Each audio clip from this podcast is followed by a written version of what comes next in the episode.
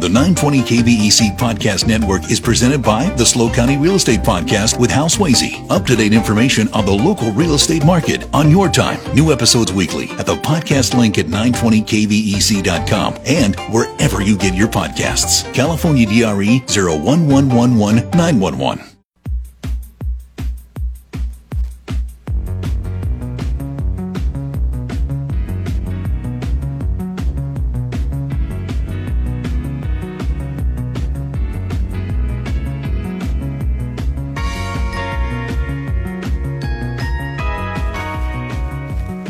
507 on this Friday, February 3rd, 2023, or we've been saying all afternoon, it's 2 3 23. I'm Dave Congleton. Uh, thanks for joining us. In about an hour, Carl Beck predicts the future.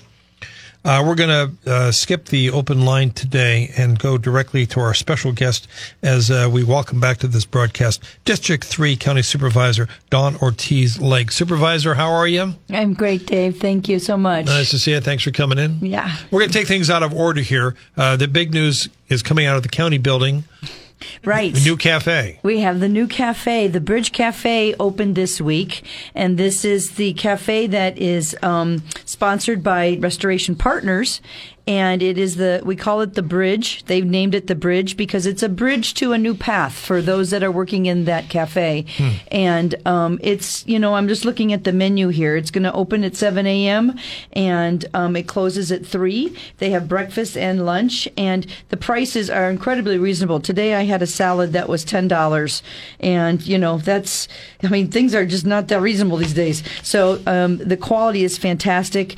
Uh, the the the premise here is that um, the Restoration Partners has always worked with people reentering society, coming Yeah. out of um, paroles, etc.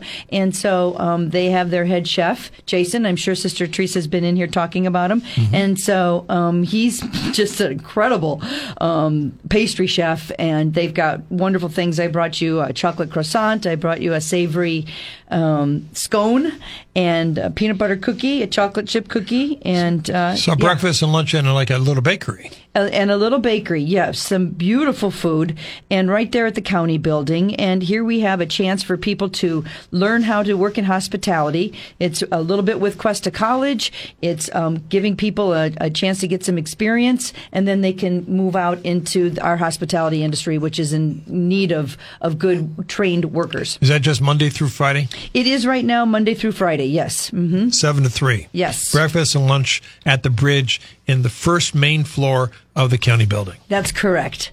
So please come down. That's great. Well, other places have tried that and it hasn't worked out. So let's hope that it works out for the bridge. Yeah, I think it's I think it's got a good combination of things and um, prices and yeah, let's I think we got a we got a winner here. All right. Um, other thing to take out of order, please, Supervisor. Yes. I want to talk about Diablo because there's some news. I guess we're going to have a visit next week. We are having a visit next week, and um, this is kind of new out. I don't know if it's even in the press. I'm sure it will be by the end of the day. Where's my document?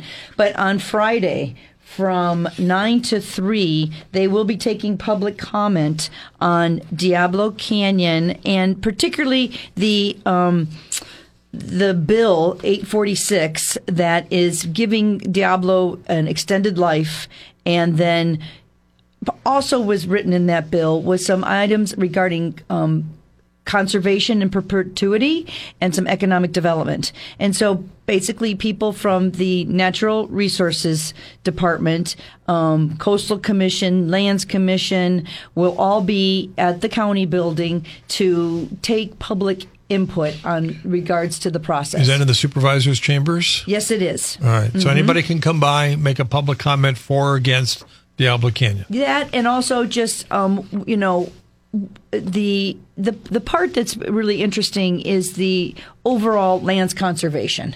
You know, we're talking a, a, a large swath of land, and there's some um, in the California Public Utilities Commission, which will be there too. You know, they originally had the uh, first bill in regards to letting the native tribes have first dibs at any kind of utility land that was going up for sale. Right. And so part of that will be in that conversation as well. There are some plans that are coming forth from our community that is coming out. So there's a lot of excitement. I think, you know, we as a community have been working very hard at coming together so we can have both, um, the ability for our native people to get their land back, um, also keeping Parcel P to do economic development, and then allowing for um, some um, public access to those beautiful coastline and lands. But in the short term, the goal is to keep Diablo Canyon up and running. In it's actually a dual process in a way. This is happening, and yes, keeping Diablo Canyon up and running. That's correct. Because you've been in favor of that. Yes, I have. Right. Yes. But uh, there was uh, the court decision uh, last month saying that uh, PG&E had to, they rejected the quick, the shortcut. No, the NRC basically said that we cannot use your original application that had start. They had started um, back in 2009, I believe it was, and they started working through it. And then, of course, the deal was made in 2016, and so um, they resurrected that paperwork, so to speak. And um, but in the meantime, um, you know, that was just a way to save some efforts and things. But nobody wants to take shortcuts on safety or anything like that. So, you don't see this really uh, uh, affecting the process. You still No. think that Diablo Canyon will be extended. I have a good sense that they're going through all of the necessary steps to ensure a safe relicensing process to allow for Diablo Canyon to continue to generate carbon free energy for our state. And then uh, two other energy questions, uh, then Supervisor. One, what about uh, wind power uh, off Morro Bay and the Central Coast? Yes. So that is moving ahead as well. Um, you know, last fall we had the three winning companies that had the highest bids to get the leases off of our coast. There was another one company got the leases off of the Humboldt coast, but regards to our coast, we have three companies that are now coming um, to visit and trying to determine what it's going to take to install three gigawatts of floating offshore wind. That said, we also had a release through our economic partnership with REACH, a infrastructure study on potential locations for port infrastructure. Port infrastructure is very critical for the offshore wind industry, and it's also critical for our ability um, regionally to be able to have an influence as well as the jobs and the economic um, benefits of offshore wind. So people kind of are like, well, does this mean something's going to happen for sure? No. What this study was, and you can go to Reach, you can click on offshore wind, and you can download 117 pages of a study that was done by an engineering firm called Mott MacDonald, which is a very big global firm that understands large infrastructure. And you, you will see what they did is they went along the coastline from Santa Barbara County all the way up a little bit past Cambria to see where is it physically possible to put in the kind of deep water port that would support offshore wind. Not a port that is going to be building something like San Pedro or Port Hueneme, but a port that can support the outlay, the installation, and then the further maintenance of these offshore wind turbines. Right. And then the last question about energy supervisor. What about Central Coast Community Energy? Uh, it sounds like the supervisors want to push that. Does that include you? That is, um, I am the linchpin on that one. And so um, I always am open to every conversation with all stakeholders and all my partners on the board. And so we are bringing that forth to have that partnership, um, excuse me, to have that uh, conversation. And um, I said I am always open to things. I really want to dig in a little bit deeper um, in what that means for us. Will you have to recuse yourself because of your PG&E No, employment? No, absolutely not. I haven't. I don't get any money from PG&E anymore. So Uh, and and, and what, what would what would CCCE E have to prove to you to get their support? What would you be looking for? Well, there's there's a couple of things that I'm really looking for on the 3C um, energy. I I am one who um, because I not just because I support um, um, Diablo Canyon. It's not so much about that. It's more about I'm looking for firm power that is carbon free, and the advancements on nuclear technology are coming at us very quickly. And right now, in their platform, they don't allow for nuclear. And to me, I think that looking towards the future and looking at our younger generations who are very supportive of new nuclear technologies, that that's something that I want to understand and I want to see if they would incorporate nuclear. Not buying power from Diablo. That's not what I'm asking for. I'm asking them for them to open their portfolio a little bit wider because firm power, like nuclear power, is very critical for the stability of our grid. And it's also very critical when we go into extreme weather conditions. You really are the linchpin on that. You're going to be the swing vote. Yeah. Yeah. All right. No pressure. All right. Uh, District 3 County Supervisor Dawn Ortiz Legg on this broadcast. More conversation and your phone call still to come. We're live. We're local. This is Hometown Radio.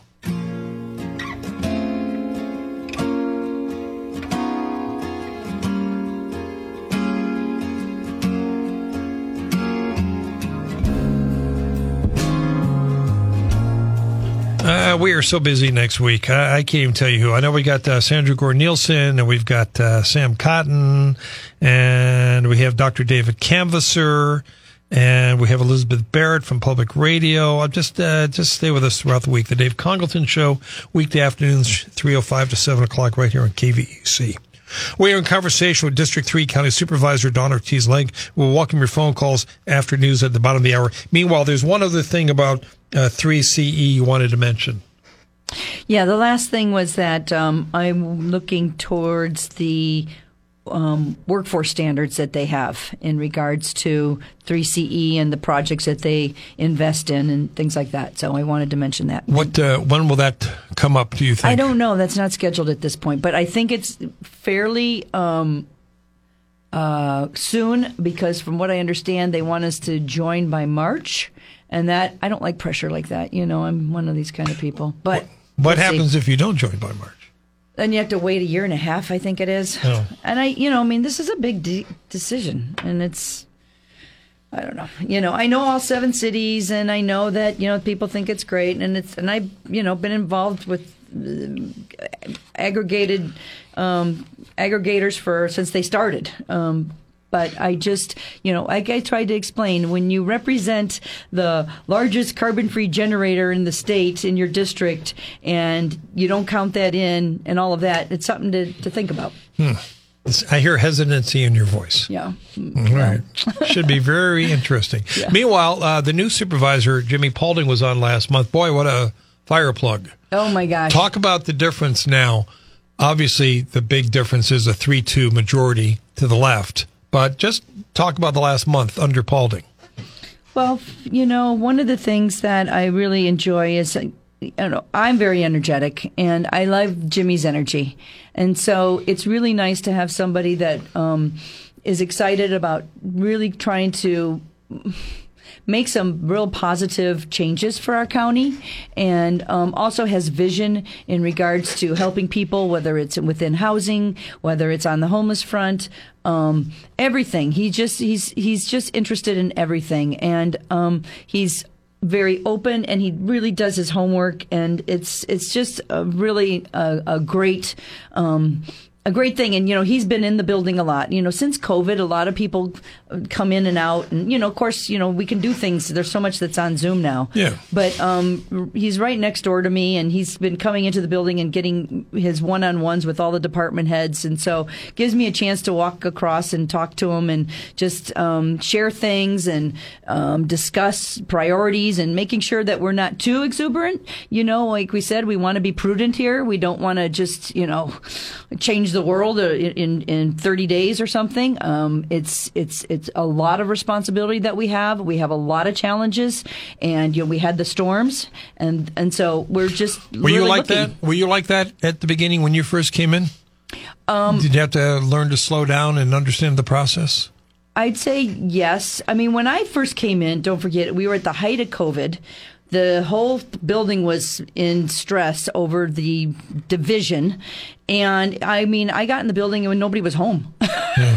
it was like, where's, where's everybody? Yeah. so yeah. it was a little different, but yes, I certainly had to understand, you know, we, people come to us with ideas and we have to work them through, but we really have to work with our staff because, like I always say, you know, we come up with a lot of things, but we really have to direct staff and we have to be careful on how much we put on them. So, what about the whole redistricting? Where are we with that, and how is this going to be resolved? Well, basically, I think that the um, statement that came out from the closed session was that we wanted to settle with the um, litigation with the citizens of good governance. And so we're waiting to hear. I don't know where that's at right now as far as what they've said in return, but um, we didn't, we were ready to settle and um, it was a three-two vote on that. Right. And it's basically, you know, the the message has been coming through is that we don't think that this map serves this county well, and that is a message that came through loud and clear in many ways. Did you think the map was illegal? I do think the map was illegal. I do think it was illegal. I think that it was, um, you know, I always talked about what I saw you know, to taking apart communities.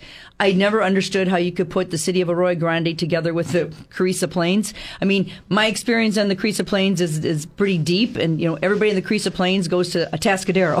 Right. so I just there was things that just didn't make sense. You know, Los Osos and Morro Bay, and and uh, the fact that District Five, the new District Five, was Los Osos all the way to Oceano, and it, and it was that day of the storm when I was up in Los Osos, and we had flooding in Oceano, flooding in Avila Beach power down in Avila Beach, and the whole coastal thing. And I was just like, wow, if I was having to take care of this one district, it would be, I don't know how you do it. And they were all orphan districts at the time because yeah. none of them had supervisors. Yeah. So just a lot of, a lot of, a lot of things that were, uh, challenging. So, because you're a situation supervisor, you're going to have to run for reelection in 2024, right? Mm-hmm. So that'll are, be. A, are you expecting to go back to the traditional district for that race, or too early to tell? It's too early to tell. Yes, I, I think it will probably be something on the nature that's similar. Maybe there may be some, you know, slight changes.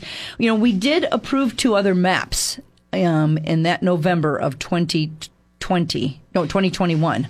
Um, when we took the the Patton map was the the one that the majority wanted, and then there was two other maps that had been approved. So possibly we go back to one of those. One was very similar to what we have, and then the other one I think took Cal Poly out of District Five and put it back into the city or something like that. Did you see the story in the Tribune yesterday about Sam Blakeslee? Yes, I did. Uh, I'm, I'm curious to be your reaction because every time I interview somebody from a city about homeless, they go, "This is a regional issue." Yeah, it's a regional issue. Well, you're a supervisor. How'd you? Re- I mean, what happened to Sam and Sam's response? But then here's a Blakeslee in town, 50 years, thinking of moving away. Yeah, I. I have my own angst about the petty theft and crime. I was very surprised at the statistics that were noted in that um, article, but I certainly understand his frustration. Right now, in my district, um, outside of this borderline of Grover Beach, Pismo Beach, and state parks. There's that Pismo Lakes, it's called, yeah. and it's an area where there's an enormous amount of encampments. Those families that live around that neighborhood have experienced enormous amount of petty theft and um, this kind of nonviolent crime, but enough to be so it's it's unnerving. And um, when you have children also in the house, and um, you know your your stuff's taken out of your garage and all of that. So, in my considerations of all this, Dave, is that, and it's something that I am kind of trying to figure out, um, and that is that we're learning a lot about our unhoused populations there is a section of the unhoused population that basically, with the way things are, that you know you there's nothing you can do when they just steal something that's under a thousand dollars, right? And so that part is really bothersome because it's like we go in there, we have um, services available. Would you like to move into the cabins? And basically, people are like, no, that's okay. All right, uh, we are in conversation with Third District Supervisor Dawn Ortiz Legg. We've got news and traffic and weather. We'll pick up that conversation and invite your participation as well. You're listening to Hometown Radio. Let's see if we get California headline news.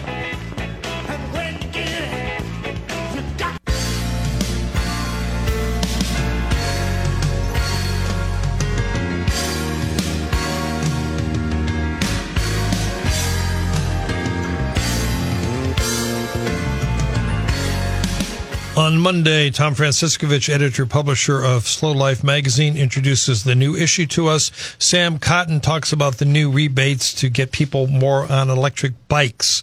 Some of the segments we're working on for next week. Carl Beck predicts the future at 6.05. We are in a conversation with District 3 County Supervisor Dawn Ortiz Legg. If you want to join us, please do. Phone lines are open. 805-543-8830 or 800-549-5832. Feel free to shoot us a text on the Stolberg Tatum text line. Meanwhile, Supervisor, just before the news break, we were talking a little bit about homelessness and the Sam Blakeslee incident yesterday. I've noted that the new board has decided to make homeless a priority. That's correct. It's it's continued um, from last year, but I think that we actually made some headway in creating this new homeless division. And you know, we have our first pallet home shelter. We have another set of them getting um, put in place. We we're building the team. One of the things that we also have is housing. But back on the homelessness, to t- get back to that um, that situation that Sam was talking about, is that that is that piece right there, that slice, we need another path where there's some consequences for this kind of behavior and an ability because we're not doing them any favor, just like we're not doing people with mental health issues and leaving them alone. And so there's there there are constraints on us, but um, we're all ready to um, take it head on and really try to address what we can. The families that are out there, there's a number of them. That's what we can help with. That's where we're seeing results. That's what we do all day with our nonprofits.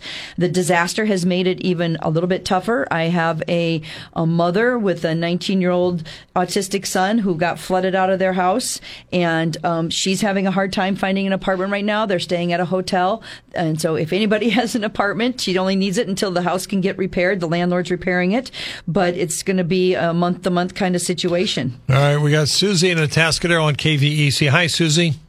Hi, Dave. Hi, Susie. Uh, I just I just have a quick question. I was surprised that there was a supervisor meeting on Sunday morning at ten o'clock. Whose idea was that, and and why was it held then? It was held then because we had to do it within the the frame of time to get it on, get the item, the planting ordinance repeal on the agenda. Um, and that time was necessary because of other things that were going in play with CEQA timing and all of that. So this is the Paso Robles Basin. Yes, this about. is the Paso Robles Basin That's planting. Correct. Yes, right. But whose whose idea was it to do Um, it that way? And why Sunday morning at ten when a lot of people aren't really aware of what's going on. Was that Paul? Was that Supervisor Well, Paulding? first we said we'd do it on Friday. Yeah. And then Supervisor Peschong was gone. And then we said we could do it on Monday. And then Supervisor Arnold said she was gone. And so we had to do it within a certain time frame. And so we said we'd go to work and, you know, whenever we could. And Sunday morning was the time. So we all decided Yeah. on Sunday. And how many people attended the meeting? In Well, the it was. It, let me just note that it was a notification. There really wasn't any conversation. That will be coming right. up. That'll be coming up on Tuesday. So if you want to get into the actual conversation about it and and make comment on it, that would be you could come on Tuesday. Um, so this was just notifying. So the meeting lasted 15 minutes. Right, and the the reason that it was in such a hurry was because the previous majority had decided to do something different with the planning planting ordinance. Is that correct? Well, they actually brought forth a planting ordinance. So we didn't. We've never had a planting ordinance before, and so Was but time was wasn't of, it to- time was of wasn't the it essence. to allow small farmers to use 25 acres of water? It's for anybody to use 25 acre farm. Big farmers, small farmers, medium farmers, anybody could use 25 acres. So that's a lot of acreage of water. Um, and so we want to certainly, um, we've got some ideas though in order to um, address those farmers who got caught up in the uh, moratorium. yeah. Yeah. Okay. All right. Thank you very much. Thank All right, you. Susie, thank you. 805 543 8830. Eric is in Santa Margarita. Hi, Eric. How are you guys doing? Well, good, Eric. Yeah, staying on that subject, um, interestingly enough, I've heard a lot of things, especially from Gibson and Paulding, um, and it seems like Dawn's going voting with them.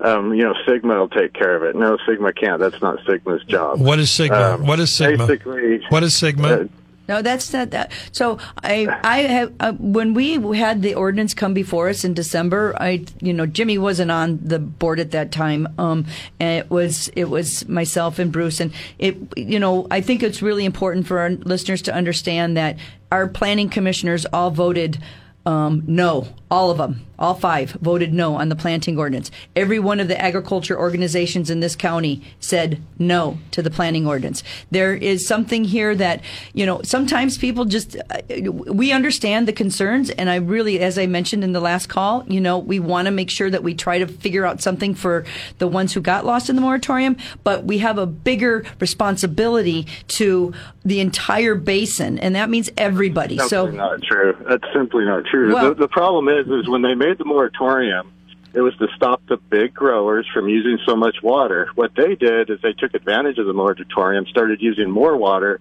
but the county basically said, and we have a constitutional right in this state to the water under the overliers have a constitutional right to that mm. water. Right. The county's saying, no, you don't, because people like Bruce Gibson, look where his money came from. Tens of thousands of dollars from people like J. Lohr, et cetera, that want, don't want to share this water. And I know that, Dawn, I believe you're, you have Pavo as your RAC member, and I just want to No, read I you don't. something between No. Okay. I don't. just I, I, I have an incredible Eric- guy as yeah, my. Eric, stand by, stand by. She's correcting you. Go ahead, Dawn. Yeah, yeah. No, I have a new RAC member. Pavo hasn't been my RAC member for a long time. Um, I have a guy named Michael Nordstrom, who's an attorney from um, in, in Avila Beach Yeah. with a big water background. But I think that the fact is, Well, I just want to give you the agenda of the people you're taking. Yeah, but how about how about the growers and the shippers? How about the Farm Bureau? How about the cattlemen? How about all the people that have been saying that look, we want to make sure that everybody has their fair chance at the water. We understand that, but 25 acre feet and putting CEQA into agriculture is not the path, Eric. And that's that's all, we can all agree on that, and we can then find a path to make sure we help the the people who got left out. Something or not? I want to. I want to just read you a very small part of Quick. Pavo and Bruce Gibson Well, well, but, talking but, about the but, what? pacification, Pavo's which was- gone. Eric, and this is Pavo's like, gone. And I said It this the other day. doesn't day. matter. She's going along with Bruce. Bruce and, and Jimmy took tens of thousands of dollars I from did. people I- that want to start water banking. You should this at least I'm know not- what they've been Okay. talking about in private Okay. emails. All right. Uh, Eric, if you want to come on the show, I'll be happy to give you time. I appreciate the call. You know, Any con- other comment you want to make? Yeah, I, I mean, uh, you know, if we're going to have a whole conversation, I'm happy to have a whole conversation one day on that. And I'll tell you what, the conspiracy stuff is not doing anybody any good. And so, you know, we need to make sure that we talk. We were going to get sued. The state was going to come in. There's a number of things going on here. And so, I, you know, these guys, you're never going to change their mind. That's all there is to it. 805-543-8830 for 3rd District County Supervisor Dawn Ortiz Legg. Lance is with us. Hey, Lance. Dave, how you doing? Never better. Uh, I'm, I uh, appreciate you having the supervisor on. It's always good to have our local elected officials on. But uh, my question um, is, it's, I posed this to uh, Supervisor Paulding when you had him on last month about the unfunded or underfunded uh, pension liability, and his only solution was to put it on the back of the taxpayers. Uh, Dawn, is that your solution too? Is to put it on the back of the taxpayers, the unfunded liability pension? Well, our situation at the county is that you know we have our own pension system, and um, we have we are making our payments. We are on track, so I don't I don't think that we have to put it on anybody's back. We're we're taking care of it.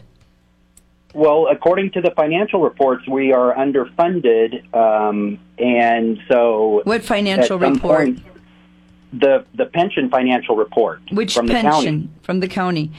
We, as I said, we we are we're working through that. We we continue to make payments. We're continuing to work through that. I, I that's you know it, it, we have so- to have the so responsibilities.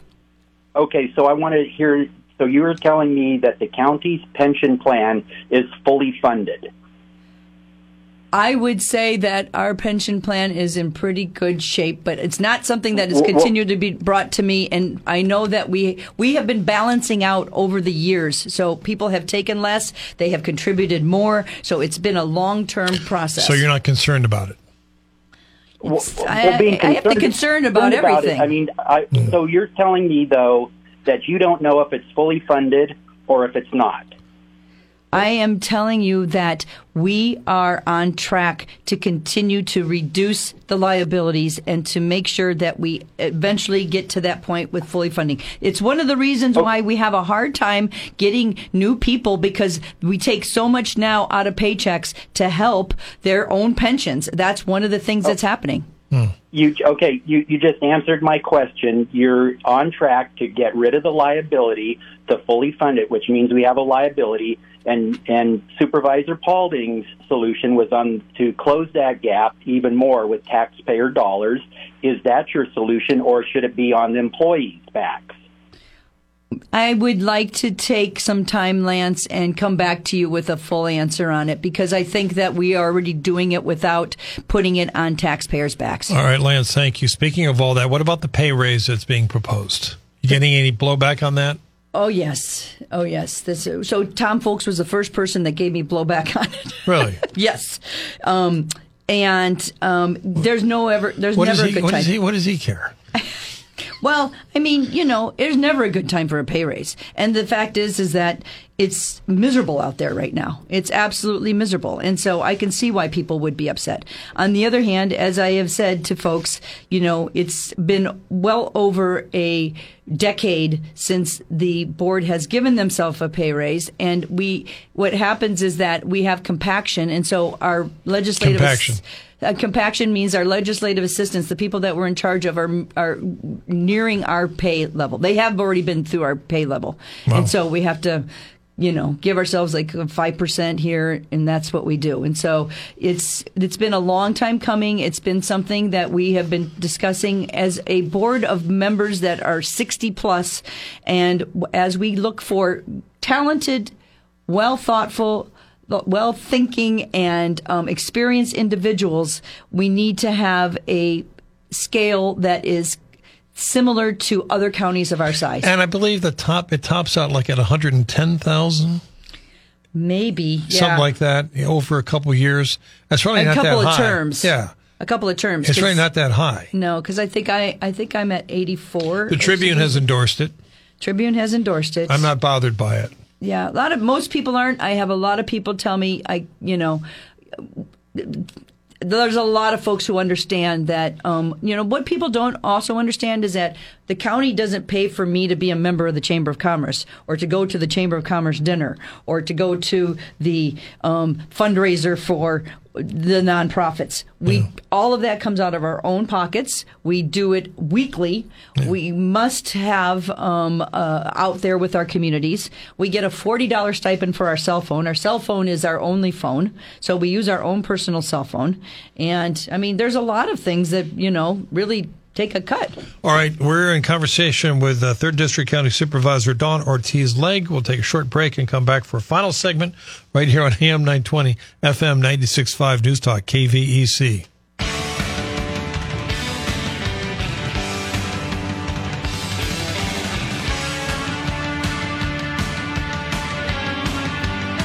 All right, we're in our final segment with uh, Third District County Supervisor Dawn Ortiz Legg. Uh, hmm. You can have you can have door number one or door number two. Let's bring them on. I also want to mention that tomorrow I will be in Avila at the um, the doggy parade pause Valentine. Oh, yeah, yeah. yeah. So What time is that? That's at 10:30, 11 o'clock tomorrow. All right. Avila, bring your dog. We got Richard and Arroyo Grande. Hey, Richard. How you doing? We're good, Richard. How are you, sir? Hi, Mr. Patten. How are you, Dawn? I'm good. Uh, I miss you being my supervisor, by the way. oh, that's sweet. well, um, Well, the only redi- question re- I have, redistrict uh, her. the Draw only a new map. For, Go ahead. pardon me. Go ahead. Okay, the only uh, question I have for you is: uh, I know that a lot of people don't either don't like the map, they don't like the pairings, they don't like the way it's divided, whatever. But I would I would like you to tell the audience which of the rules of redistricting were violated in the map, which is the only thing that would make it illegal. Where's Rita Neal when we need her?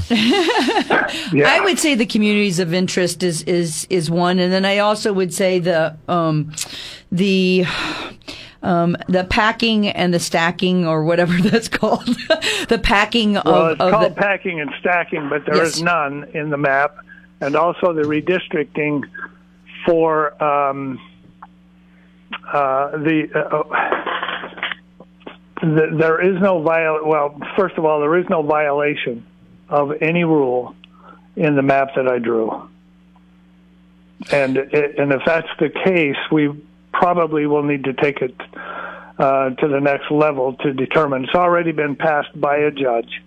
It's already been voted on by the majority of the uh, board of supervisors, and no one has to to date found uh, a rule that has been violated.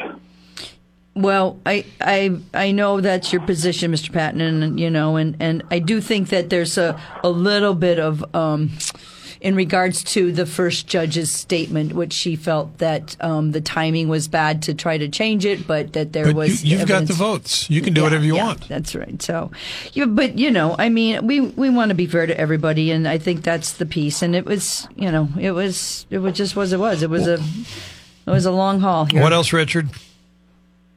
Well, that's about it. I just wanted to make sure that everyone realized that as far as the rules for, for map drawing goes, none were violated. I'm glad you called, Richard. Thank you. 805 543 8830 for Supervisor Ortiz Legg. Sandy's in Arroyo Grande. Hi, Sandy.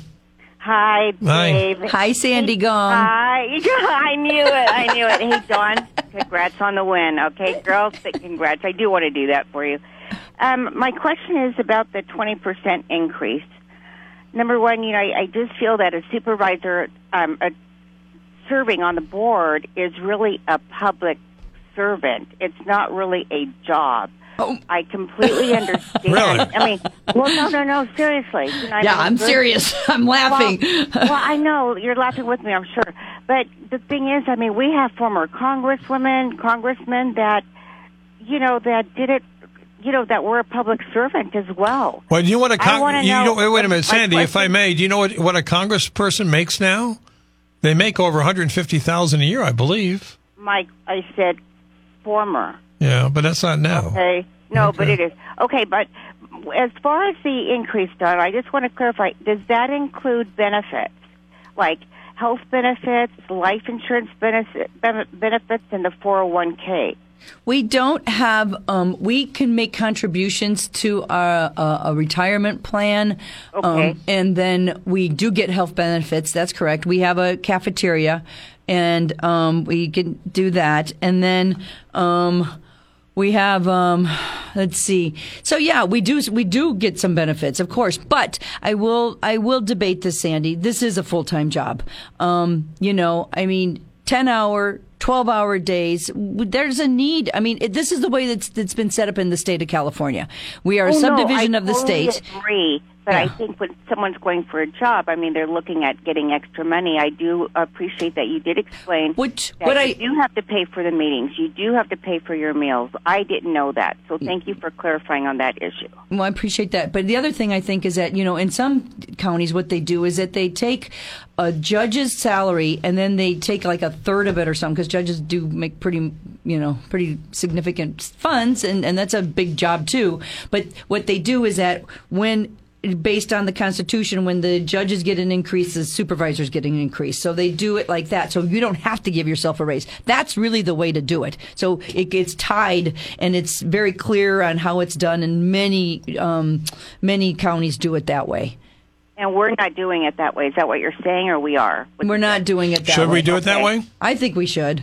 I think Yeah, we should. I should too. Yeah, and but I really would- do because that way, then it, there's a sake for of transparency for everyone. You know, and to say, oh, let's just do twenty percent. No, we know we, where that we number's do. coming from. This is very transparent. This is very transparent. We what we do is in the report. If you'll look at the um, the item that's coming up on Tuesday, you'll see where we are in regards to other. Um, Counties, Counties. yeah, and so where the medium is, where the median income is, and then where we are. So And are those like size counties as far Yep. as demographics mm-hmm. with income? Yep, the- yep. income. Okay. yeah, All right, Sandy. I just, I just wanted to clarify. That's glad you called. Thank you, Sandy. Dawn. Thank you very much. Bye bye. All right. See, that was easy. On the Stolberg Tatum text line, you can help the homeless, but what can you do to punish the criminals who pay on the home, who prey on the homeless and non-homeless alike? That's what I'm talking about, Dave. I really, we've got to have a path for consequences. I am really just beside myself on this stuff. It's, it's, I want to be a county where we take some action on our own.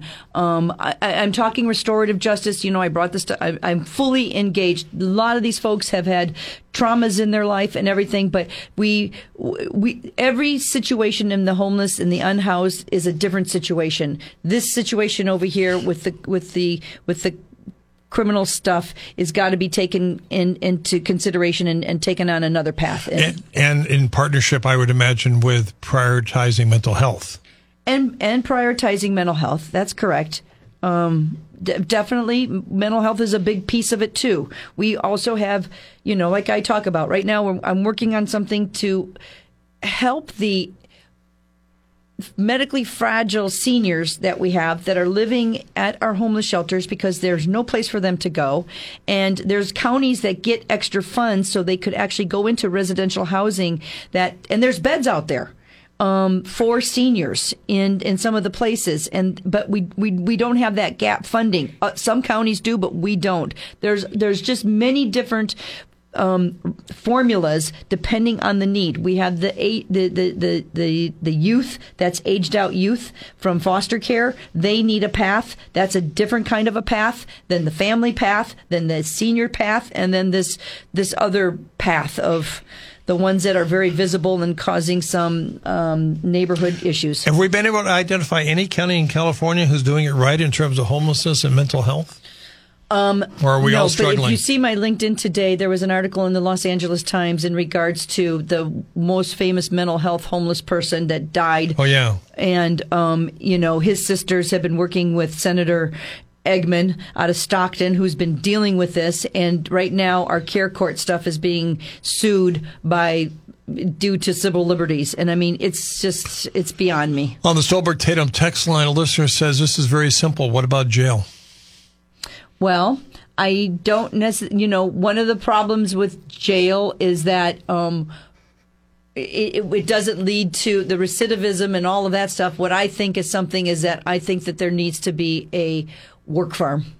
And I think there needs to be a a penalty that you've got to pay back what you've stolen, and you work at this for a time. And there's some restorative um, justice pieces to it, where you get some skills and some training. You get you get you get some dignity back in your life and, and purpose. And then you know, I mean, we've got to have another path. And they used to do that in the olden days. Yeah. All right, Supervisor, we appreciate the time as always. Tomorrow you're going to be in Avila. Yes, I'm going to be Avila at 11 o'clock at the doggy parade um, competition. And then a week from today is a chance for people to comment on Diablo Canyon. That's correct. Um, it starts at 9:30. It goes to 3:30, and it is a um, with the Natural Resources Agency in regards to the conservation of Diablo lands and the um, extension of Diablo. But it's really about the part of the bill that had that discussed. Um, the monies that were put towards economic development and conservation. And this will be in the Board of Supervisors chamber. Friday, February 10th, 9 a.m. to 3:30 p.m. at in the county um, government center, and then there's also remote access via Zoom. So they say please register in advance. Now, where you're going to find this information right now is um, I'm going to have to put it on my Facebook, my supervisor's Facebook page. All right, uh, Supervisor, thank you for your time. I Appreciate really it. appreciate it, Dave. All right, uh, off you go. We've got news and traffic and weather. Up next, Carl Beck predicts the future. Stick around. You're listening to the Dave Congleton Show.